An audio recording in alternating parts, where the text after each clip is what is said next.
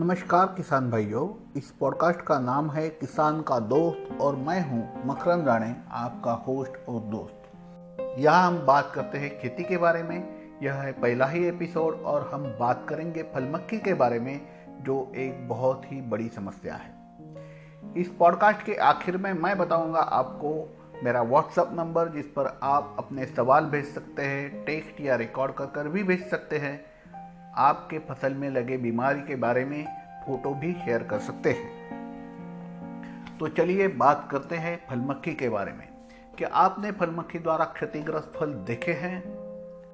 आम, अमरूद, संतरा, किनो, नींबू, तरबूज, खरबूजा, ककड़ी, खीरा, करेला जैसे इक्यासी फ़सलों में आपने फलमक्खी की इलिया देखी होगी। वक्त रहते इसका नियंत्रण ना किया गया तो 30 से 70 प्रतिशत फलों के सड़न होने से खासा नुकसान हो सकता है। अगर आप अपनी फ़सल को फल मक्खी के प्रकोप से बचाना चाहते हैं तो आपको इस कीट के जीवन चक्र को समझना होगा। मादा कीट नरों से मिलन के बाद कोमल फलों के छिलके में छेद कर फल के भीतर अंडे देती है। थोड़े ही दिनों में अंडों से निकली इल्लिया अंदर ही अंदर फलों के गुदे को खाना शुरू कर देती है। आगे जाके इसमें जीवाणु तथा फफूंद लग जाती है। क्षतिग्रस्त फल टेढ़े मेढ़े हो जाते हैं तथा कमज़ोर होकर नीचे ज़मीन पर गिर जाते हैं। इसके बाद इलिया ज़मीन में प्रवेश कर शंखी बना लेती है।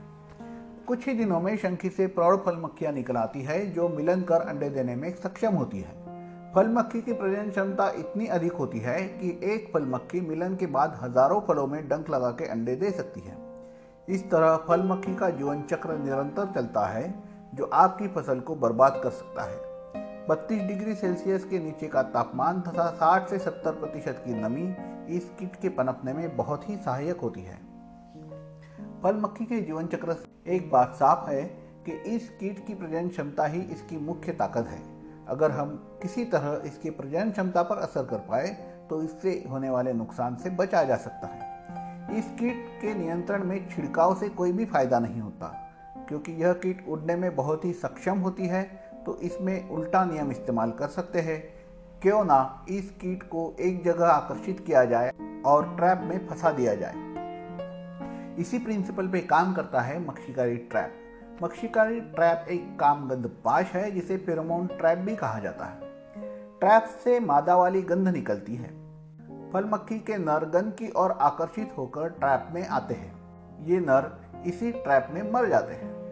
मादा को मिलन के लिए नर उपलब्ध ही नहीं होते, इससे मादा मक्खी ना मिलन कर पाती है, ना अंडे दे पाती है।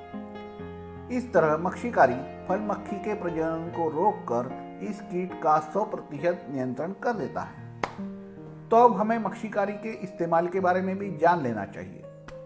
मक्खीकारी का ट्रैप स्थापित करने के बाद 45 दिन तक दिन रात निरंतर काम करता है। जब आग के फ़सल में कलिया उगने लगे तो आप मक्खीकारी खरीद लें, क्योंकि फूल खिलते समय ही आपको इसे खेतों में स्थापित करना होगा।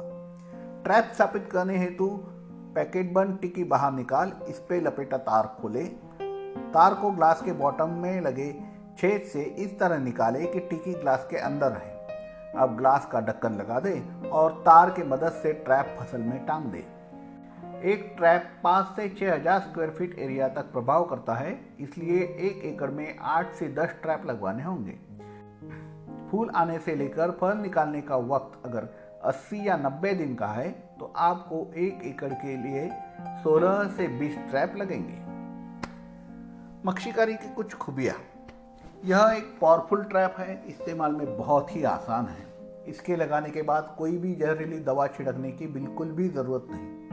मक्खीकारी वेदर प्रूफ है, तेज धूप या बारिश का इस पर कोई परिणाम नहीं होता, इसलिए 45 दिन बेझिझक चलता है। इतना ही नहीं, पाटिल बायोटेक द्वारा उत्पादित मक्खीकारी इको फ्रेंडली है। क्रॉस पोलिनेशन में मददगार मधुमक्खी पर मक्खीकारी का कोई भी दुष्परिणाम नहीं होता। मक्खीकारी मिलेगा कहाँ?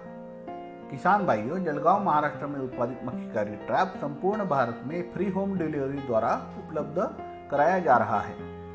Patil biotech services dot in इस वेबसाइट पर आप इसकी ऑर्डर दे सकते हैं। आज आप ये वेबसाइट ज़रूर देख लें। तो आप सुन रहे थे किसान का दोस्त। इस पॉडकास्ट को सुनने के लिए हम आपके बहुत ही आभारी हैं।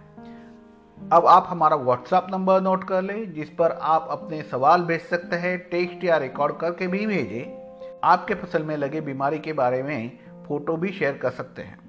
नंबर है नौ सात छ चार तीन तीन छ तीन तीन तीन।